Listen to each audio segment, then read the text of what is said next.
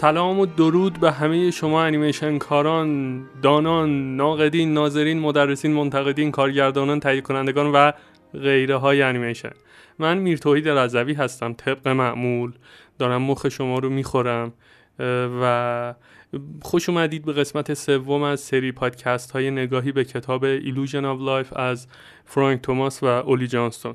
راستش رو بخواید توی این قسمت قراره که ما مباحث هیجان انگیزی مرور بکنیم. ولی من نکته ای که می‌خوام بگم اینه که بخش دستورالعمل ها رو یه مقدمه ای داشت.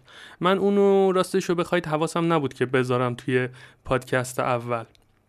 و من این رو تصمیم گرفتم که توی این پادکست بذارم از صفحه 185 تا 186 امیدوارم که دوستش داشته باشید. نکته بعدی اینه که توی این پادکست قراره که یه مبحثی داشتن اینا توی همین بخش دستورالعمل ها که کارگردانی رو توش عنوان کرده بود. دو تا پاراگراف خیلی ریز راجع به کارگردانی نوشته بود. نمی‌دونم چرا ولی هیچ ربط آنچنانی هم به کارگردانی به اون معنا نداشت. ولی اگر که مشتاق باشید ما یه سری ویدیو تهیه کردیم توی پویانما به اسم وظایف کارگردان در پروژه انیمیشن. شما اگر این رو وظایف کارگردانی رو search بکنید مطمئنا به ویدیوها و مطالب مرتبط با اون توی وبسایت پویانما راهنمایی خواهید شد. من توصیه می‌کنم که اگر مشتاقید اونا رو نگاه کنید. حدود چهار قسمت 20 دقیقه‌ایه و با میرومید دوتایی کار کردیم. کلی زحمت کشیدیم پای اونو کمرمون شکسته از بس من سر پا وایستادم هی اشتباه کردم. نور تنظیم کردیم مطلب آماده کردیم نمی‌دونم. برداشت های مختلف داشتیم. امید بند خدا نشسته تدوین کرده اینترو زده. خلاصه خیلی زحمت کشیدیم دیگه. اینا رو ببینید خیلی خوبه به نظر من. در کنار همین مباحثی که خب اینجا داریم مرور می‌کنیم. من خیلی زیاده گویی نمی کنم و وارد بحث میشیم.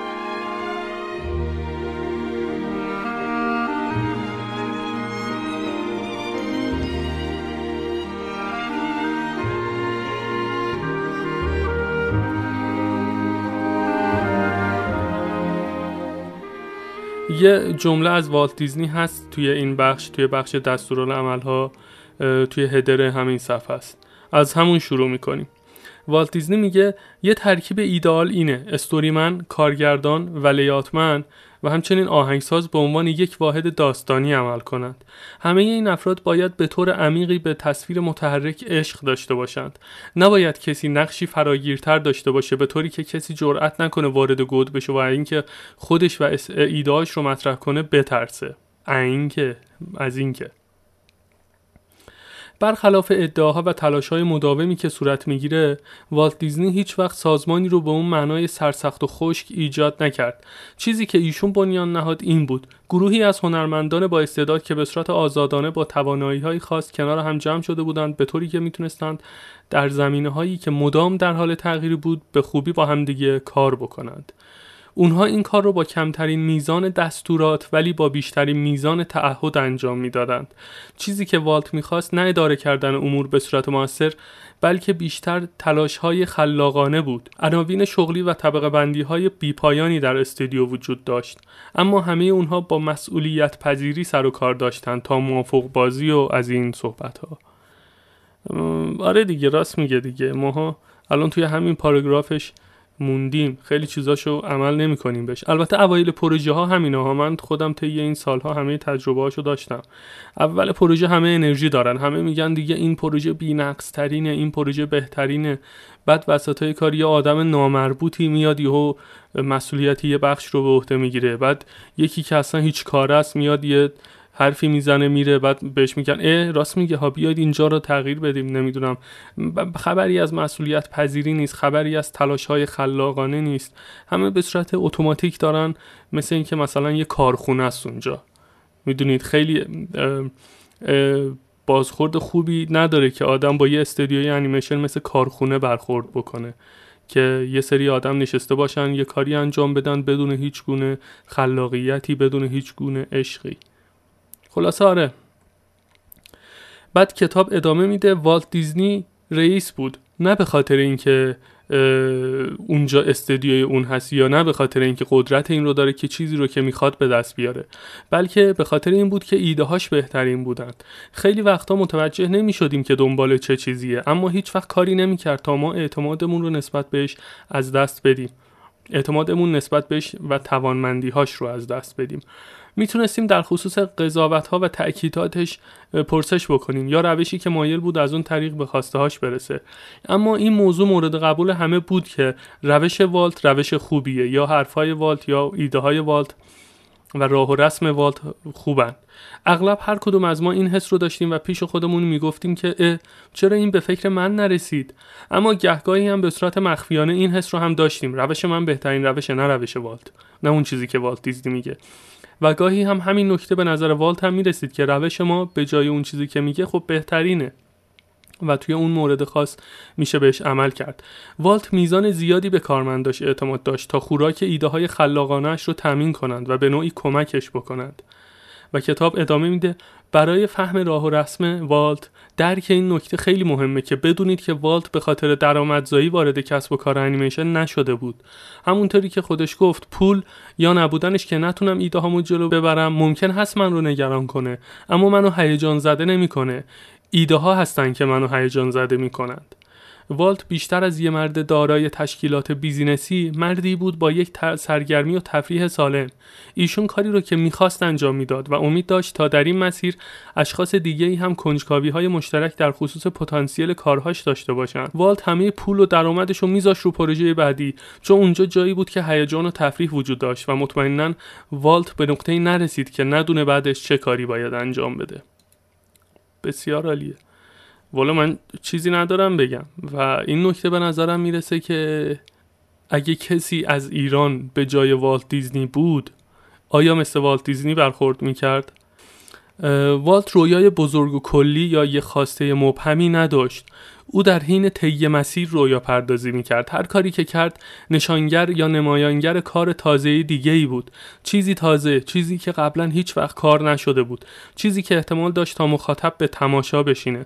او متوجه شد که امکان نداره بدون وجود افراد مستعد و توانمند در اطرافش این کارها رو انجام بده.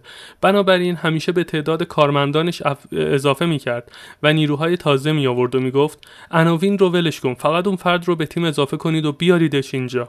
از نظر والت استعداد توانمندی و ایده های تازه موضوعات مهمی بودند برای اینکه اشخاص رو وارد تیم بکنند ببخشید. بعد کتاب ادامه میده شامه تند و تیز والت در جهت اعطای شغل استعدادهای شگفتانگیزی رو کشف می‌کرد. وقتی که دیو هند production supervisor بود این رو از نزدیک دیده بود. ایشون میگه فکر می‌کنم والت روشی بسیار عجیب داره برای پیدا کردن جای مناسب برای یک روح گم شده. چون پول هیچ ارتباطی به پیدا کردن بهترین شخص برای بهترین position نداره. جریان جابجایی استعدادها یا استعداد افراد مستعد رو مستقیما خودش کنترل می‌کرد. روزی به خاطر یه نخاله کم کم داشت اعصابم خورد می‌شد و نهایتا رفتم پیش والت. خیلی وقتها به هم می‌گفت نه دیو بیا اونو به این بخش توی دپارتمان منتقل کنیم. شاید اونجا بهتر کار کنه. و در اکثر موارد حتی اگر در جای تازه هم اتفاقی برای اون شخص نمیافتاد والت تسلیم نمی‌شد و می‌گفت باید یه جای دیگر رو امتحان کنیم. برخی از این روحهای گم شده تبدیل شدن به ارزشمندترین افراد در پروسه تولید و در اکثر موارد اونها نقاط هماهنگ با روحیاتشون و توانمندی هاشون رو پیدا می‌کردند که در نهایت هم خودشون و هم استودیو رو راضی می‌کرد.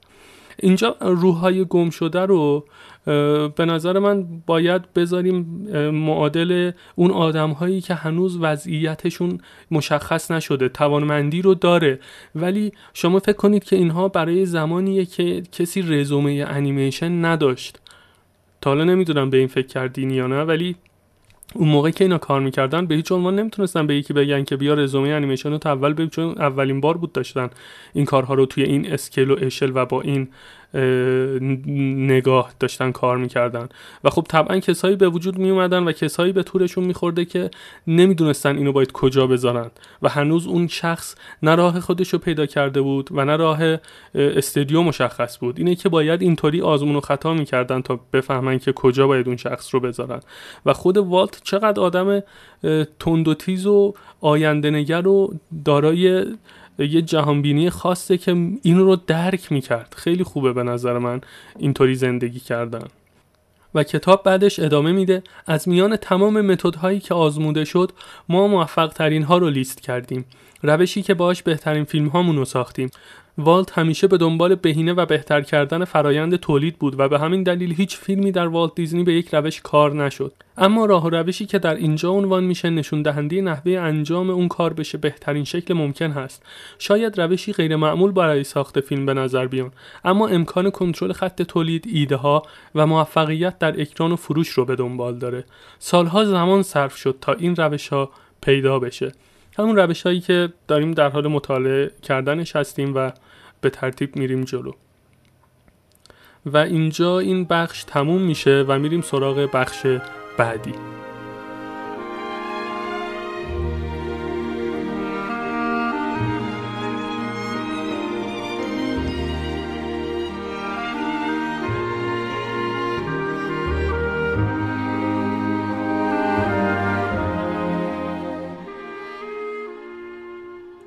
حالا می‌رسیم به بخش کارگردان. صفحه 200 و 201 میگه که با رهبری مداوم والت در واحد اتاق موزیک روند انجام کار تنوع خیلی بیشتری نسبت به جای دیگه داشت. خود والت بهترین بازدهی رو موقعی داشت که با جزئیات بیهوده سردرگم نشه و این اجازه رو بهش می‌داد که ذهن و تخیلاتش رو رها کنه تا آزادانه فکر بکنه.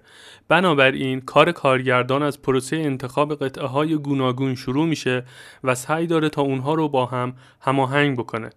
آدم های مختلف دیگه هم تلاش هایی در این مقام داشتند. که قطعات رو انتخاب بکنن توی اتاق موزیک و اینا و تصمیم گیری بکنن از این منظر. حالا به بخش recording که برسیم متوجه میشید که او توی اتاق موزیک چه اتفاقایی میفته. خب ادامه میده برخی ها از رده های بالای story man می آمدند که دارای حس مشخصتری نسبت به تصویر کلی پروژه بودند. برخی دیگر هم انیماتورهایی بودند که استعداد طبیعی در کار با هنرمندان جوانتر داشتند. اشخاصی هم از دپارتمان لیات کمک کارگردانان و حتی کسایی که به نظر می اومد میون دپارتمان ها سرگردان هستند بدون اینکه بخش یا اتاقی از استودیو رو خانه خودشون بتونند بنامند هم می اومدن. خیلی از اونها منظور خیلی از اون تصمیم ها تنها برای چند فیلم از دیزنی اتخاذ شدند که این همه آدم می اومدند و دخالت می‌کرد. دخالت که نه چیز همراهی می‌کردند کمک می‌کردند. و ادامه میده. والت دیزنی هیچ وقت دوست نداشت که بهش بگن کاری رو نمی‌تونی انجام بدی. مخصوصا اگر دلیل این گفته تکنیکی یا محدودیتی در خط تولید می بود. والت به اندازه کافی واقع بین بود تا بدون اون دلخوری ها باید مورد توجه قرار بگیرند. بنابراین وقتی که ایده ها به چیزی خیلی, سخت و غیر منطقی بدل می شدن یه شخص کلیدی رو در موقعیتی میگذاشت تا بگه نه. منظورش اینه که خب اون مشکلات بهانه ها بگه نه وگرنه خب خودش گفته که در اون حد واقع بین بود که اونها رو مورد توجه قرار بده و قبل از اینکه اینا شکایت بکنن خب رفت می شده کتاب ادامه میده والت نمی‌تونست واژه دمت گرم رو هر زمانی تاب بیاره ولی وقتی عکس عملی منفی دریافت می‌کرد خیلی عصبانی می‌شد. این کار خلاقیت جوشان اون رو به وقفه ناگهانی دچار می‌کرد. عصبی هم بوده مثل اینکه وقتی نظر مخالف یا منفی مخالف که نه حالا هر منفی مخالف نیست ولی عکس عمل منفی عصبانی می‌شد. و ادامه میده گاهی وقتها وقتی کارگردانان سعی می‌کردند تا ایده های والت رو روی پرده سینما قرار بدن احساسی بیشتر از یک کارمند معمولی داشتند. حالا اینکه بستگی به اینکه توجه والت کجاها متمرکز هست گاهی ازشون انتظار می‌رفت تا تصمیماتی اتخاذ کنند که تمام استودیو رو تحت تاثیر قرار بده. اگر چیزی توجه والت رو معطوف می‌کرد به خودش والت هیجان زده می‌شد و عمیقا درگیر ماجرا می‌شد و به همه می‌گفت که چه کاری بکنید. در این حال اگر علاقه در برخی زمینه های دیگه داشت مثلا توجهش مثلا رفته سراغ مثلا احداث دیزنیلند مثلا. دیگه توی این شرایط میگه که به طور به صورت پیشفرض به طور حیرت انگیزی اتخاذ تصمیمات مهم رو به کارگردانان متحول می‌کرد. دیگه انرژی رو اینور تلف نمی‌کرد که از اون طرف کارا بمونه. دیگه اعتماد هم داشت که تصمیمات مهم رو بگه کارگردان بیا اتخاذ کن. وگرنه هر کارگردانی نمی‌تونه تصمیمی مهم اتخاذ کنه. اینم نظر من بود و در پاراگراف آخر میگه که موفق ترین چیدمان واحد تولید یا production unit بود جایی که وظایف تقسیم می شدند کارگردان با کمک layout man چند نفر از های انیمیشن و احتمالا یک نفر از story sketch تصمیمات رو اتخاذ می‌کرد تا تغییرات تازه رو طراحی بکنند توی فریم ها توی استوری بورد ها. تنها به خاطر اینکه استوری ها وارد اتاق موزیک شدن به این معنا نبوده که همه اونا تایید شدن. خوشبختانه story man رو می‌شد ترغیب کرد تا بدون اینکه احساس کنه اون همه کار دلسوزانش دور ریخته شده به این گروه بپیونده تا وارد پروسه بهبود یا improvement بشه. هنوز دارن improvement می‌کنن. ماها ببینید مثل اینه که مثلا یه مجسمه رو ما final ببینیم طلاکاری شده فرما همه چیز perfect پیام رو میرسونه مجسمه ابعاد بزرگی داره بدون خطا ساخته شده تا حد ممکن. و پیش خودمون میگیم که ای بابا چقدر چیز خفنیه. ولی به این فکر نمی‌کنه آدم که اینا ساعت ها هزاران ساعت وقت صرف می‌کردن که improvement ش بکنند. ماجرای همون مجسمه است. ما محصولات دیزنی رو مجسمه کاملی اگر فرض بکنید ما محصول نهایی رو داریم می‌بینیم دیگه. اینا حتی توی فاز کارگردانی هم هنوز دارن اتود می‌زنن edit می‌کنن و پروسه improvement دارن. به نظر من کلاس درس خوبیه. واقعا کلاس درس خوبیه و میریم سراغ قسمت بعدی که recording هست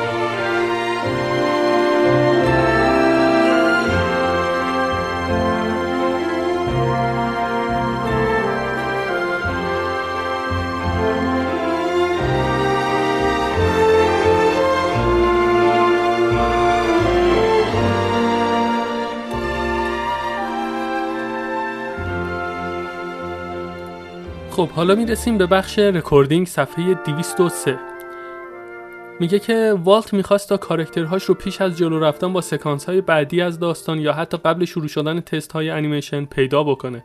بنابراین واحد تولید طبق اولین دستورالعمل شروع کرد به پیدا کردن صدا پیشگان. در این مرحله نوع character ی که قرار هست توی داستان استفاده بشه رو می‌دونستیم. اما پیدا کردن صدا پیشه درست که بتونه به خوبی روی character بشینه بسیار پروسه سختی بود. البته من اینجا اینجا این شکلی نوشتم از این منظر نیست که بره بشینه روی طراحی کاراکترها یا توی استوری روی استوری بردا منظور اینه که مچ بشه با ظاهر کاراکتر و صدای صدا بازیگر و یا حتی بازیگر. خلاصه اینو داخل پرانتز گفتم بگم. و کتاب ادامه میده برای پدر جپتو یه پیرمرد زودرنج و ترشرو که قلبی از طلا داشته باشه می‌خواستیم. اما از وقتی که با رویاها و حیوانات خانگی خودش به تنهایی زندگی می‌کنه راه و روش خودش رو داره. روی استوری ها این ایدئال به نظر می‌رسید. یه حس آرامبخش در احساسات درونی شویدا بود و یه شوخ طبعی در ظاهر زودرنجش هم وجود داشت. بهترین صدا متعلق بود با به آقای اسپنسر چارترز و اولین طراحی های ما هم بر اساس ظاهر ایشون بود. اما پس از صدها تست انیمیشن که اجرا کرده بودیم کم کم مشخص شد که جزئیات بسیار کوچیکی که باید به کارکتر گرما و صمیمیت می‌داد به اندازه فیلم زنده آشکار و هویدا نبود. کارکتر غیر مهربان و بد اخلاق به نظر می آمد و برای شرایط روحی ژپتوی داستان خیلی قوی تر به نظر می اومد جایی اشتباه جدی مرتکب شده بودیم و حواسمون به این نکته بود. حالا به دنبال مردی مهربانتر و ملایمتر و زود باورتر بودیم. این کیفیت ها و خصوصیت ها رو در آقای کریستیان راب پیدا کردیم. کاراکتر پدر جپتو مجددا دیزاین شد. به نظر من ما باید اینجا یه تفاوتی قائل بشیم بین مفهوم دیزاین و اسکچ. اغلب این دوتا واژه با واژه طراحی یکی قلم داد میشن. مثلا بچه ها میگن که یه ماشین طراحی کردم. ما نمی‌دونیم اون ماشین رو طراحی کرده یا اون ماشین رو دیزاین کرده. اما دیزاین در مفهوم اصلی به معنای روند ساخت و ایجاد چیزی گفته میشه. روند ساخت و ایجاد. یا به چیدمان های مختلفی از سوژه گفته میشه که در نهایت برسه به یه مرحله که اون سوژه به ظاهر و ریخت نهایی برسه و یه ظاهر مشخصی داشته باشه. بهش میگن دیزاین. ممکنه که شما اینجا یه های به خصوصی رو مد نظر داشته باشید. خب که پروسه دیزاین رو شامل بشه. اما اسکچ یا طراحی به حرکات سریع گفته میشه که هنرمند یا فردی که اون مداد تو دستشه داره انجام میده و سوژه رو بدون اینکه جزئیاتی داشته باشه روی کاغذ داره منتقل می‌کنه. خب اینو میگم اینو بهش میگن اسکچ. اما توی کتاب نگفته که پدر جپتو طراحی شد یا اسکچ شد. دقیقا گفته که پدر جپتو دیزاین شد.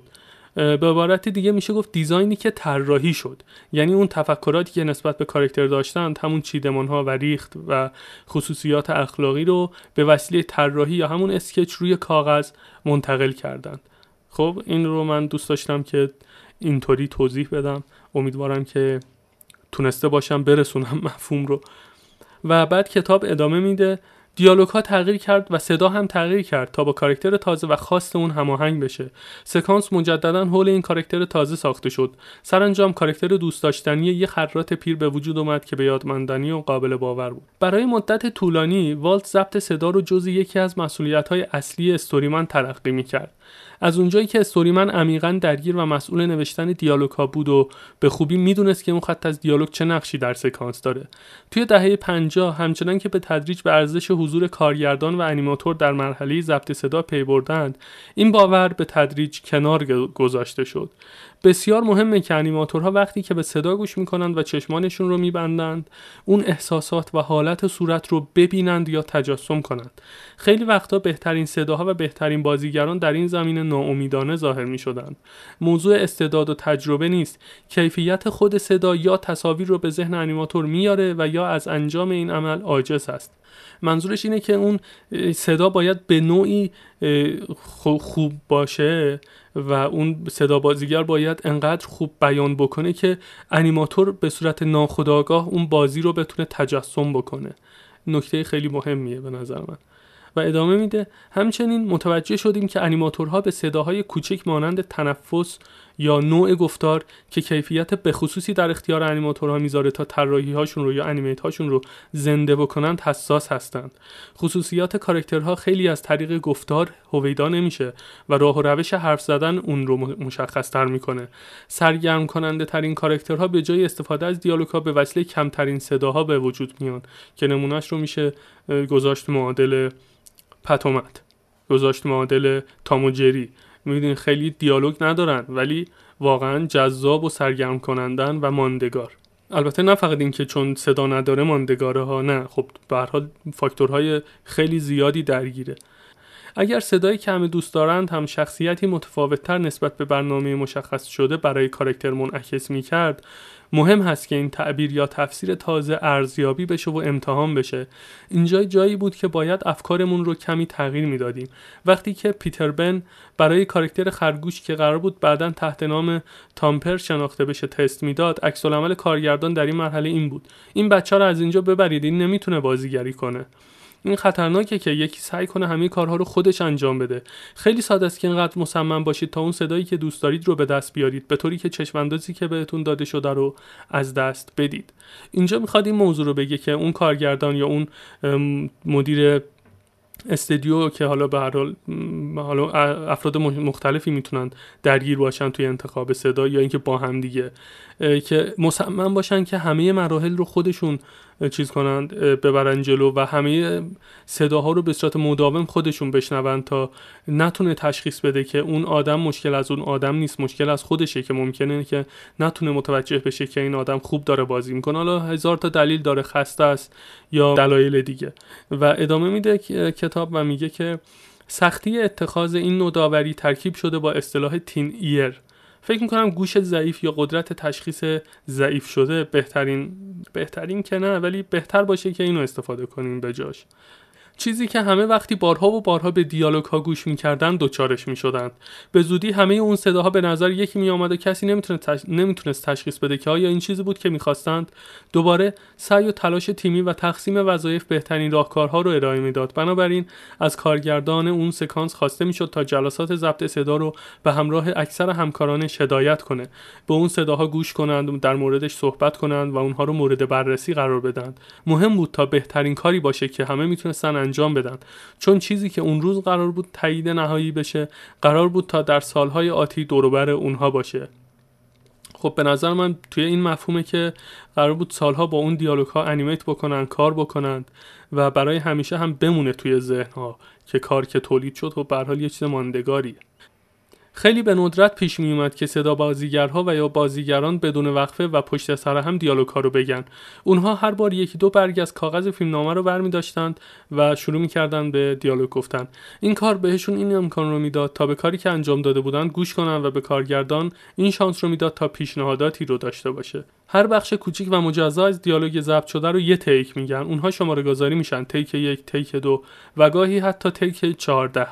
و بعد بهترین صدا و بهترین موردش انتخاب می‌شد. بعضی از بازیگرها کنار هم خوب کار می‌کردند که حسی طبیعی و گفتگووار به کار می‌داد و کل اون قطعه رو به اوج احساسات میرسوند. بعضی هم نسبت به جزئیات و حساسیت های کارکتری که در حال کار بودند بیتوجه می‌شدند. البته یکی دیگه از مزیت های ضبط دیالوگ ها به صورت جداگانه این بود که گاهی کارگردان یا انیماتورها بعدها تصمیم می گرفتند تا زمان بین دوتا دیالوگ را تغییر بدند. شاید برای بیشتر نشون دادن حس صورت کارکتر باشه تا بهتر دیده بشه. اگر صداها به صورت طبیعی و گفتگووار ضبط می شدند و هم پوشانی طبیعی می داشتند خب طبعا غیر ممکن می شد تا بشه اونها رو از هم جدا کرد تا اون فاصله رو به وجود بیاره. همچنین همیشه سعی کردیم تا تنها بخشی از دیالوگ هامون رو در جلسه اول صدا رکورد بکنیم. این قضیه در فیلم های کوتاه زیاد مهم نبود چون دیالوگ آنچنانی نداشتیم. هرچند در فیلم های بلند قراردادهای ما پنج جلسه ای و در خلال یک تا دو سال هست و به ندرت در پیدا کردن بازیگرهایی که مجددا نیاز داشتیم به مشکل برمیخوردیم. منظورش اینه که اون بازیگرها خب یکی دو سال در اختیارشون بودند و هر وقت نیاز می‌شد زنگ می‌زدن و اونا میومدن فکر می‌کنم خب در خلال این یکی دو سال هم آزاد بودن که کارها و سفارشات دیگر رو انجام بدن. لحظات سخت موقعی پدیدار می شدن که یک بازیگر خفن یا خوب اون بازیگری با سرزندگی و طراوت رو توی جلسه اول recording ارائه نده و این سالها به ذهن می آمد آیا امروز یه روز تعطیله؟ مشکل از ماست؟ مشکل از مواد و متریاله؟ آیا باید به دنبال یکی دیگه بگردیم؟ و ادامه میده و کتاب ادامه میده ما از خانم سندی دونکان با استعداد خواستیم تا بیاد و صدای روباه مؤنث رو در انیمیشن دفاکس اند هاند بگه. چون ایشون خیلی مستعد و دوستانه بود و اعصاب ما رو خورد نمی‌کرد و همچنین موضوع توانایی به خصوص ایشون بود از منظر ایجاد حس غیرقابل پیش بینی از زیبایی برای هر خط از دیالوگ. علیرغم اینکه بازدهی ایشون قابل قبول بود روخانی ایشون ناامید کننده بود. از منظر اون شفافیتی که انتظار داشتیم میلنگید. تجربه به همون می‌گفت که مشکل توی فیلمنامه ماست و باید بیشتر کار می‌کردیم تا به خانم دونکان کارکتری واضح و وضعیتی شفاف بدیم. متوجه شدیم که روباه کوچولومون رو به اندازه به اندازه‌ای که فکر می‌کردیم هنوز نشناختیم. و خب برگشتیم پشت میزهامون رو هی نوشتیم و هی دور ریختیم هی نوشتیم و صحبت کردیم و دور ریختیم تا وقتی که فیلمنامه اونقدری خوب شد که تونستیم ایشون رو برگردونیم به موقعیتی که می‌خواستیم. بازدهی ایشون فراتر از انتظارات ما بود. اون جذابیت و جنس صدایی که انتظار داشتیم به وجود اومد. و در نهایت میگه که این نوع از پروسه ساختن و سازگار شدن به صورت طبیعی نیازمند تغییرات اساسی در استوری بورد ها بود. استوریمن یا نسبت به این قلمروهای تازه که براش مهیا کرده بودیم ذوق زده بود و یا مقداری آزرده خاطر بود در خصوص ریخته شدن زحمات پر از دقت ایشون. البته راستش من توی این تجربه هایی که داشتم خیلی به ندرت دیدم کسی بره توی اتاق صدا توی استدیوی صدا بعد بازیگرا یا صدا پیشه ها بیان و دیالوگ ها رو بگن و اونجا متوجه بشه که مثلا یه چیزی خوب نیست یا یه دیالوگ با یه حس و حالی نمی‌خوره یا متوجه بشه که یه جایی از فیلمنامه باید edit بشه. و اغلب این کار رو نمی‌کنن. معمولا انقدر توی بخش نویسندگی بالا پایین می‌کنند که final برن اون تو و final بیان بیرون.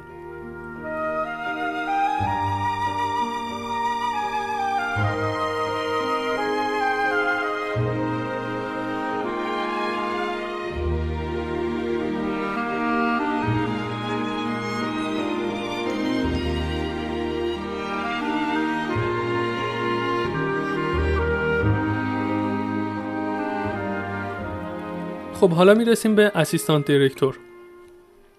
کتاب میگه که این فرد نه دستیار هست و نه کارگردان. این فرد یک عیب‌یاب و ثبت کننده اطلاعاته. کسیه که مسئولیت و اولویت بندی نقدهای بسیار و تفکرات خلاقانه کارگردان و واحد تولید رو داره. این فرد جاهایی که چیزها مدام به بیراه میرن و از کنترل خارج میشن رو کنترل می‌کنه و کار می‌کنه اونجا. بعد از ضبط صداها کمک کارگردان اون صداها رو به همراه cutter edit می‌کنه تا مثل یه برنامه رادیویی یا مثل یه فایل صوتی پخش بشه. همه گوش می‌کنن. دستیار کارگردان رو نقد می‌کنن که چرا بعضی جاها فضای خالی بیشتری نذاشتی ولی بعضی جاها فضاهای زیادی گذاشتی و گهگاه هم جاهای دیگه ای اشتباه کات می‌شد. وقتی که قطعه یا همون فایل صدا تایید شد روی کاغذهای خاکستری نوشته میشه که خطوط زیادی داره که علامت گذاری شدن. هر خط نشانگر یک فریم از کار بود. شروع و پایان هر قطعه هم علامت گذاری می‌شد. از این نقطه به بعد هر تغییری روی این کاغذ انجام می‌شد. و خب چند پاراگراف هم وارد بحث تولید انیمیشن دو بودی شده بود که چطوری از اینها استفاده می‌کردن و چه دردسرهایی داشتند و اینا که خوشبختانه خب اون دوران کاغذبازی سالهاست تموم شده. خب از شانس ما. و یه پاراگراف بعدی و دو تا پاراگراف بعدیشو نوشتم. میگه که یک بار یک دستیار کارگردان حرفه‌ای گفت شما edit رو روی کاغذ انجام میدی. متقابلا اگر bar sheet های شما دقیق باشه دستیار کارگردان خودش نیازی نداره تا توی اتاق تدوین زمان صرف کنه. تدوینگر یا cutter هر چیزی که روی bar sheet ها وجود داره دقیقا همون کار رو انجام میده. و کتاب ادامه میده. طبعا این بهترین وضعیت و مناسب ترین حالت بود اما در تجربه واقعی به ندرت کارها در این حد ساده بودند. چیزی که روی کاغذ درسته ممکن بود درست به گوش نرسه. بعد از تلاش و انجام تغییرات و جابجایی ها در قطعه صوتی و انتقال موزیک به کمی عقبتر از جای معمول به نظر می آمد که دیگه همه چیز از کنترل خارج شده و با هم هماهنگ نیستن و قرار هم نیست هماهنگ بشه. البته اینجا می‌خواد این رو بگه که خب به حال اگر کسی در اون دوران کاغذبازی میومد و اشتباهی رو مرتکب می‌شد در این حد دردسروار می‌رفتن جلو که هیچ چیزی با همدیگه هماهنگ و match نمی‌شد. و ما الان باید خدا رو شکر بکنیم که توی این عصر دیجیتال داریم زندگی می‌کنیم و محیط editing صداها و ویدیوها non ولی من فکر می‌کنم اگه والت دیزنی الان اگر زنده بود و این وضعیت production رو می‌دید و این انیمیشن های دیجیتال و این تکنیک های زیاد و این سخت افزار و نرم افزارها رو می‌دید یا سکته می‌کرد از خوشحالی یا باورش نمی‌شد یا اینکه احتمالا شروع می‌کرد به خلق کارهایی که خیلی به نظر من شاهکارتر از اون چیزهایی می بود که در گذشته کار کرده بوده. نه یه لحظه فکر کنید والت دیزنی الان زنده است و اینها رو همه رو داره می‌بینه. آره گفتم یه همچین ایده ای اومد به ذهنم مطرحش بکنم.